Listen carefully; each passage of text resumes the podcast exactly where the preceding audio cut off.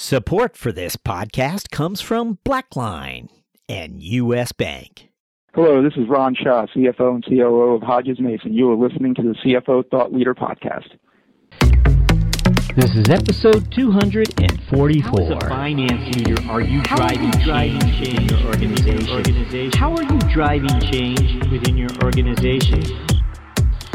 In this episode, we speak to Gary Bender, a career CFO who has long rejected the traditional traits that often define finance leadership. In general, because my team knows how to follow a process and they know how to do the analysis, it generally provides opportunities for people in my team to broaden their roles.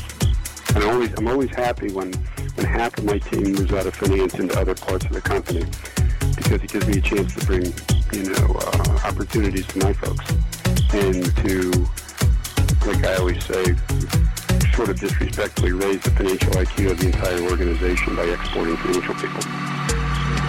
Listen to our complete interview with Gary after these words from our sponsor.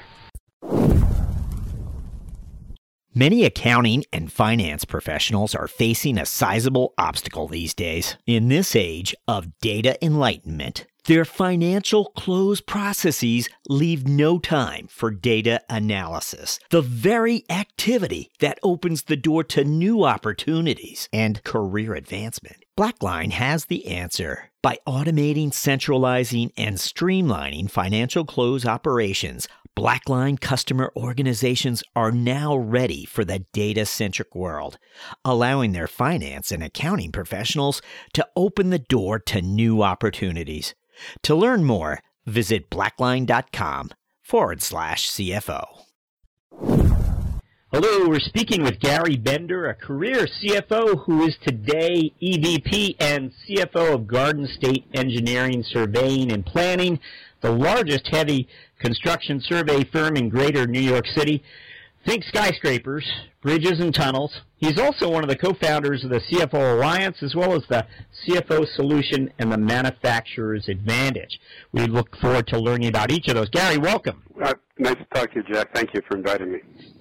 Yeah, happy to have you join us at the uh, CFO Alliance. Of course, I had the opportunity to uh, capture and curate some of the discussions which you regularly contributed to and always shared relevant and timely insights. And so today uh, we're looking forward to learning from you once again, Gary, and also have you reflect back a little on your career, which is, of course, where we always like to begin.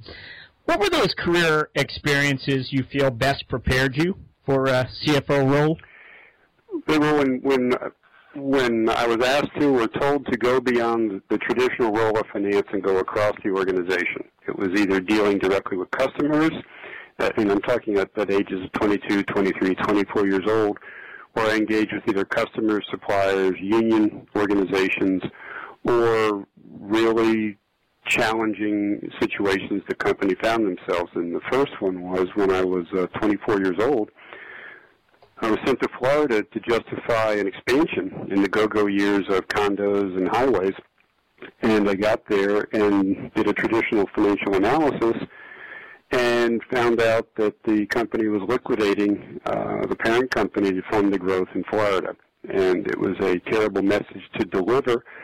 Three months later, uh, I wound up with the assignment to sell off part of the company and handle the, the divestiture and ultimately sold myself out of a job the, the real challenging part of that was in the meantime, I moved from finance into sales and then into operations because I had to learn what the problems were, try to fix them, and um, and it ultimately that knowledge helped me sell the business. That was tough to do at 24 years old, and um, but it was a great experience showing that finance could lead across the organization as long as you knew what you were talking about and had some credibility. Now, you've always been a professional who's able to work across the organization. What exactly are the skills that you have that allow you to do that more easily than perhaps uh, some more traditional CFOs? That's a great question. Um, I'm probably the worst accountant as a CFO, and I'm probably the most extroverted CFO you'll ever meet. It, in between there is an ability to listen uh, to two things: to listen to what people are really saying in your own organization and to listen to the voice of the customer. and the voice of the customer is always someplace in your company. You just have to go find it, whether it's in complaints or credit memos or return goods or or you know, just some kind of a complaint that feeds itself back through the salesman or the, or the delivery person, and you start to figure out what you're doing right, what you're doing wrong. And most uh, accounting-based CFOs or, or controllers don't tend to listen that way. They look at the numbers, and I listen. Listen pretty well when you think of the CFO role today, what is it that the type of job you want to create for yourself? I, I want a job where I probably spend a third of my time in finance and a third in strategy, which which is a lot of customer facing, customer listening, market assessment, and the last third in process. Because at the end of the day, the longevity and success of the organization is going to be based on having the right processes in place that are flawless and proactive along the way, have you found it necessary to to reorganize finance, or are you someone who steps in and you have a a notion in mind as to what needs to be done with your team? And um, I, I don't have a notion in mind when I when I start. It, it comes to me fairly quickly in 30 to 60 days. And what I generally do is first get the processes right in finance and that generally tells me where the processes don't work in the rest of the company. If I wind up going into a company and finding out that we have a problem issuing credit memos. That's not the problem. The problem is the root cause of the credit memos. It's either pricing or order errors or specification errors. Something's wrong. And then I wind up going out of my silo very quickly and going across the company to find out why. And what that generally leads to is a broadening of the role of finance to get into process um, from order initiation and market development to make sure the processes are in place. And generally, because my team knows how to follow a process and they know how to do the analysis, it generally provides opportunities for people in my team to broaden their roles.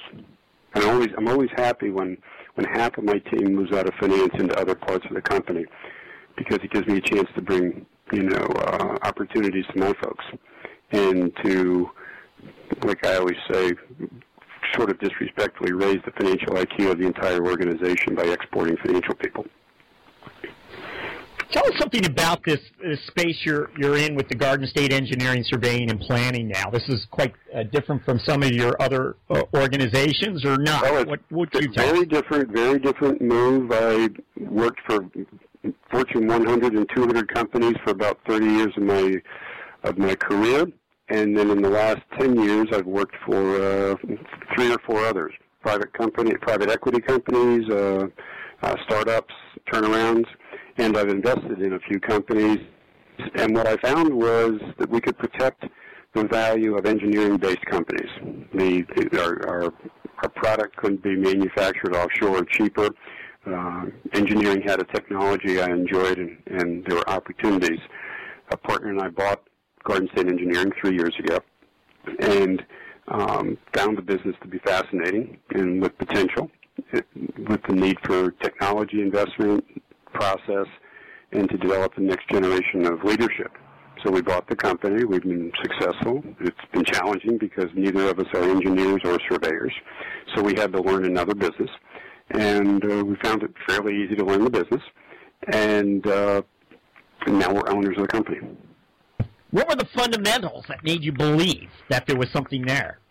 The uh, the brand was very strong. They they had a phenom. They still have a, the best people in the business, and they uh, invest in in training and technology. They didn't have the processes to back it up, and they were easy to put in. And they had never had a sales or business development function in the company for over 20 years. They they used their their technology and their reputation to grow the company and not surprisingly, they hit a bit of a ceiling because they weren't touching certain sectors or certain major uh, potential clients.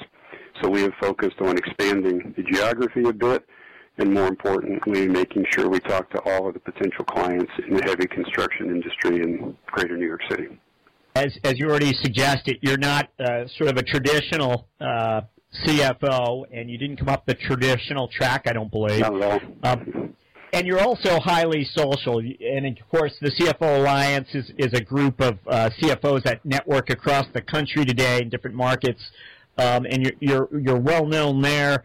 Um, And it, you have these other interests as well, which I, we want to learn something about today as well, which is the, the CFO uh, solution and the manufacturing advantage. What, what brought you into these uh, types of ventures?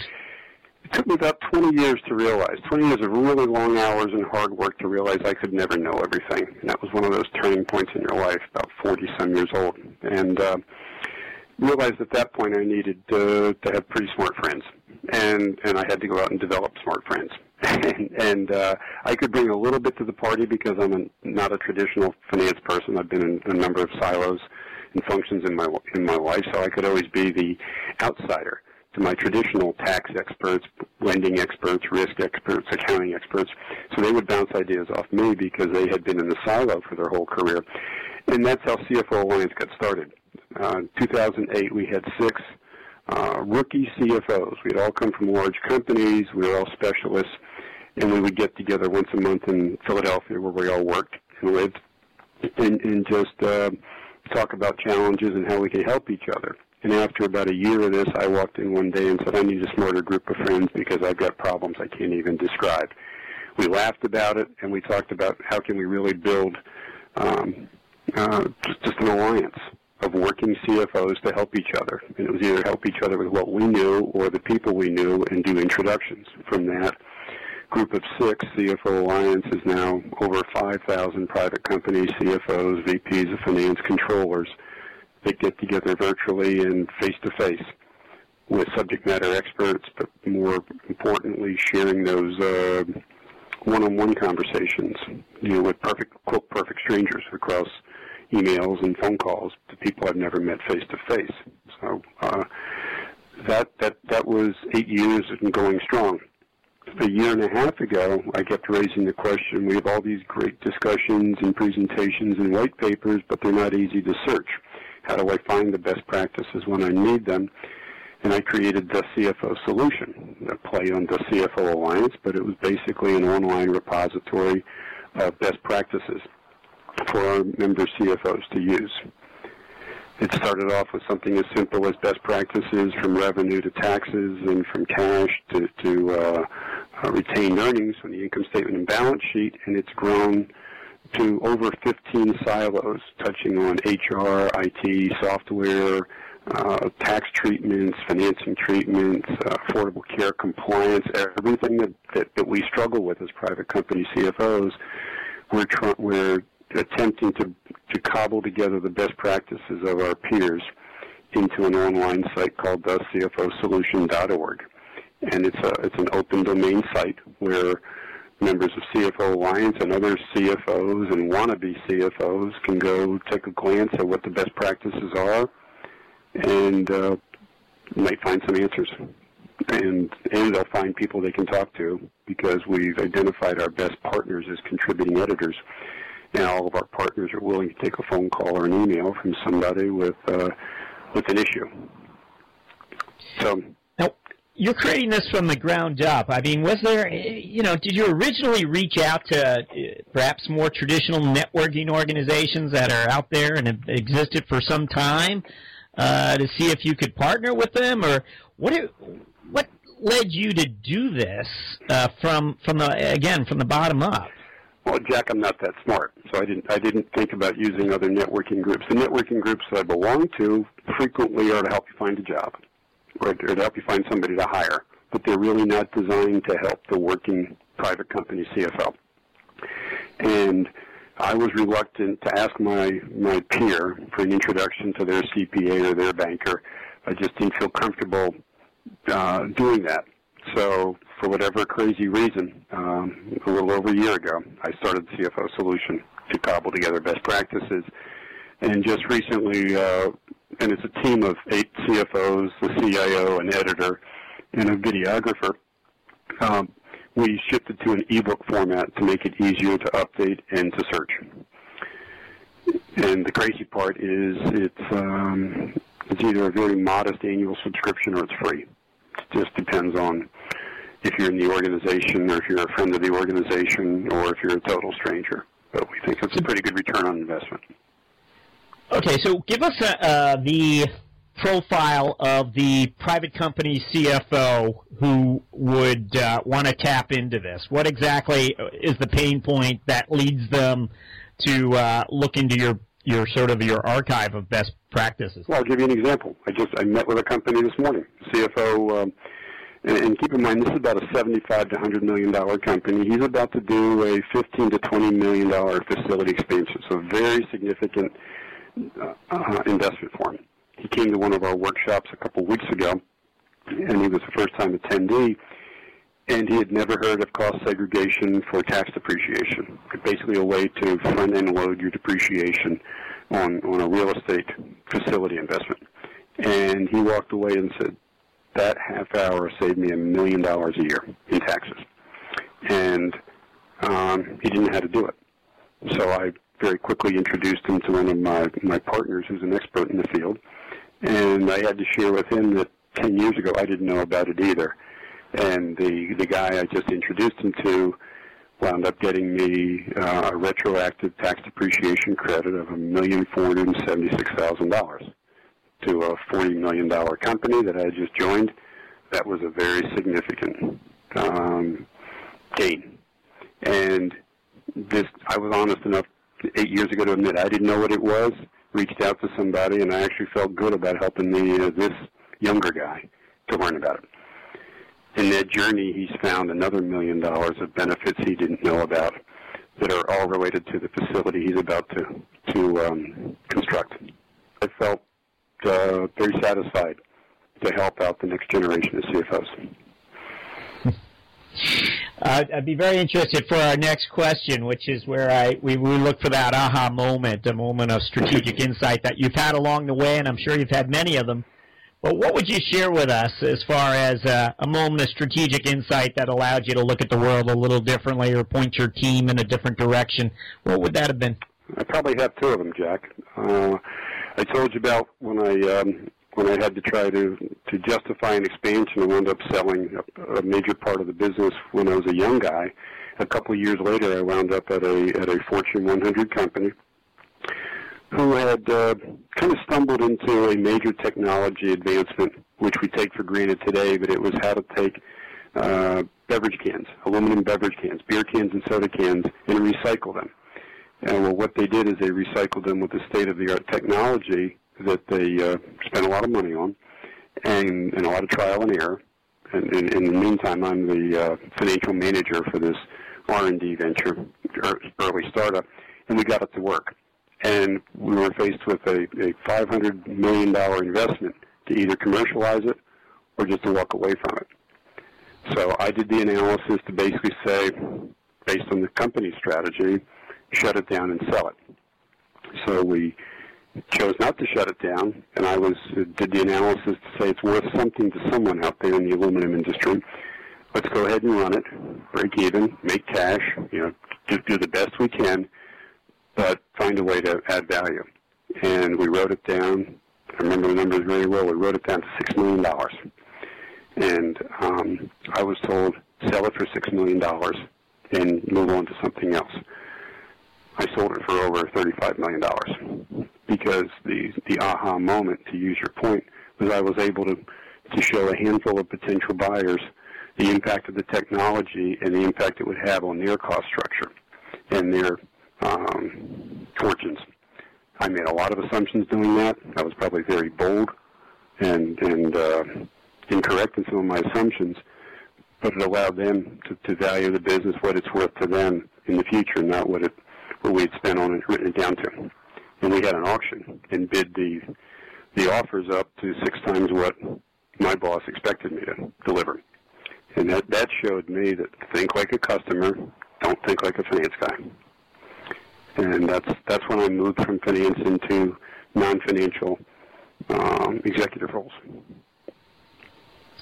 It is interesting. All along the way, you seem to be telling us that you you uh, in part judge your success by having your team move into other areas of the business. Uh, you're telling us now that you should be thinking like a customer to be successful in, in finance, perhaps. Um, would love to explore this a little more with you in developing people and what other aspiring finance leaders can uh, how to how to develop themselves. Uh, is there, looking back as you have developed finance people and teams of people in finance, what do you do differently than we would be led to expect uh, from CFOs? Well, I did. I, I developed a lot of people. In the last company, we hired very, very fast track MBAs, typically with engineering degrees, and you know the the the, the folks right out of top MBA schools were were certain they knew everything, but they didn't know the business. And I always coached them, insisted they understand the business case before they do the financial analysis, and uh, that was painful for them because they didn't they didn't have all the fundamentals. A lot of the engineers had had you know, had a had a good MBA, but they didn't understand the basics of the balance sheet. They didn't understand you know what what an accountant growing up in the organization would know about cost stacks and the analysis. So I just kept pushing forcing them to learn the business, then do the financial analysis. And as a result, a lot of them worked a lot of long hours, and a lot of them basically said, "Why don't you just show me the format to do the analysis the way you want it?" and I'll have it done for you tomorrow. I said, no, why don't you think through it, learn the business, come back with the alternatives, analyze the alternative, and make a recommendation. That's, that's a lot of work by tomorrow. I said, yeah, well, the day starts and ends at midnight, so figure it out.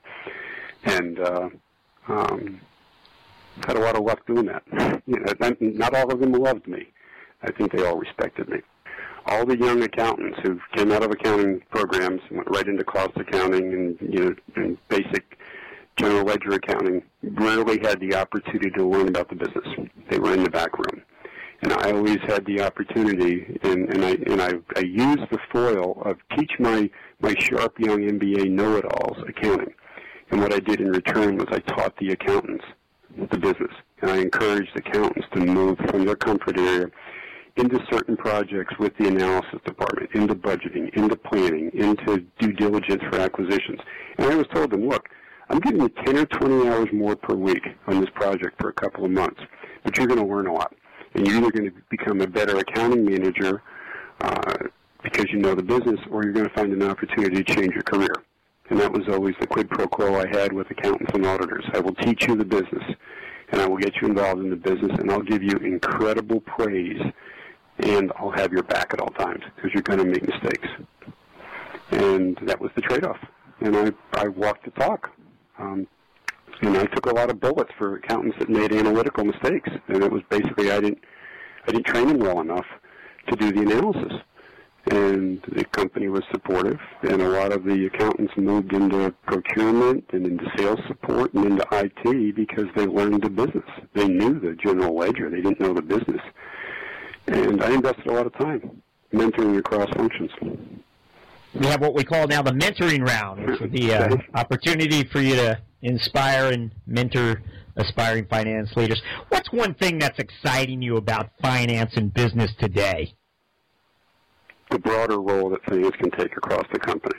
Uh, there's so much risk in, in, in any size company that you have to be proactive. And finance, good finance leaders and I would say great finance leaders can be proactive and understand the business and, and, and help shape the company, whether it's training, recruiting, processes, or just walking the factory floor or talking to a sales guy when you get a chance at the coffee machine to understand what they're doing and to change the persona of accounting to be a, a, uh, a partner or a leader.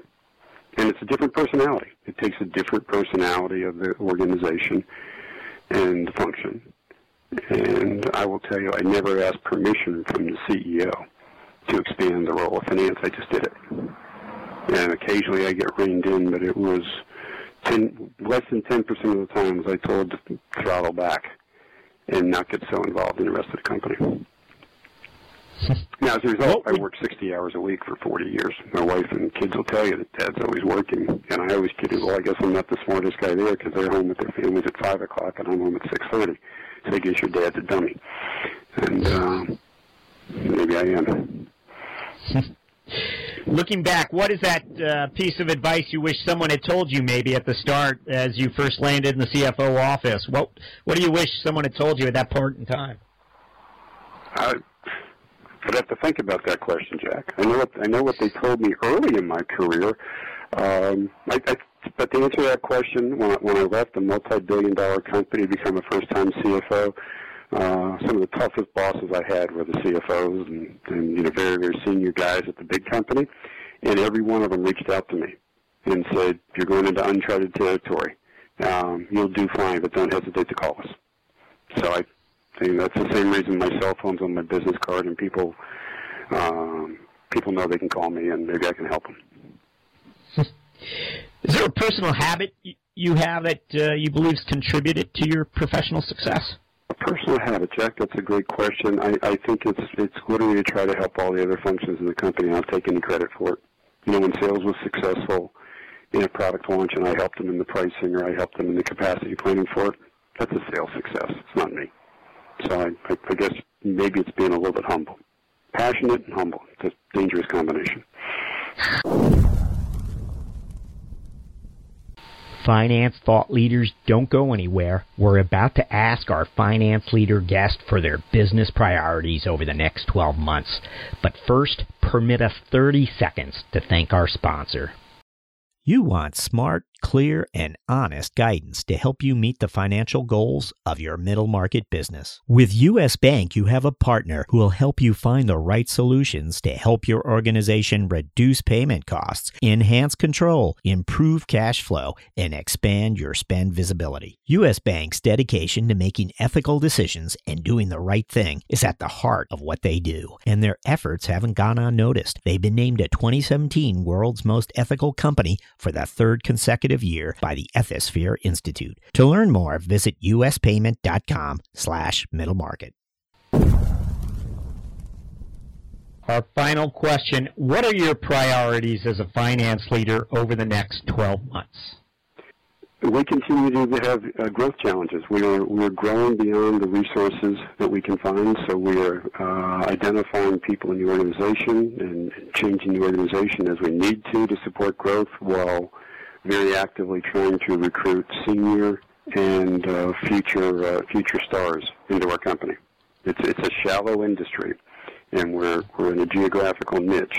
So for us to grow, we need to add the right resources, and we're looking at it from every possible solution. Gary Bender, thank you for joining us on CFO Thought Leader. Jack, was my pleasure. Thank you.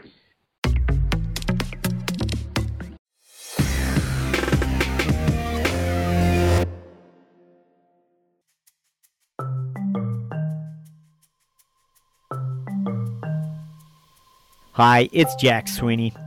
At CFO Thought Leader, we wanted to give you, the listener, some added clout when it comes to selecting next season's CFO guests. We call it Listener's Choice. And in the months ahead, our listeners' choice guests will enjoy some added box office clout as we advance the CFOs you most want to hear from into next season's CFO lineup. To learn more about CFO Thought Leader's Listener's Choice, visit us at CFOThoughtLeader.com or go ahead and email me at jack at CFOThoughtLeader.com. Hey, one last thing. It's no secret when we originated CFO Thought Leader, it was with iPhone users in mind. Android users, we have neglected you. And so to make amends, we just released a CFO Thought Leader mobile app just for you. It's now ready for download on Google Play and Amazon Android markets. No matter what world you're part of, thank you for listening.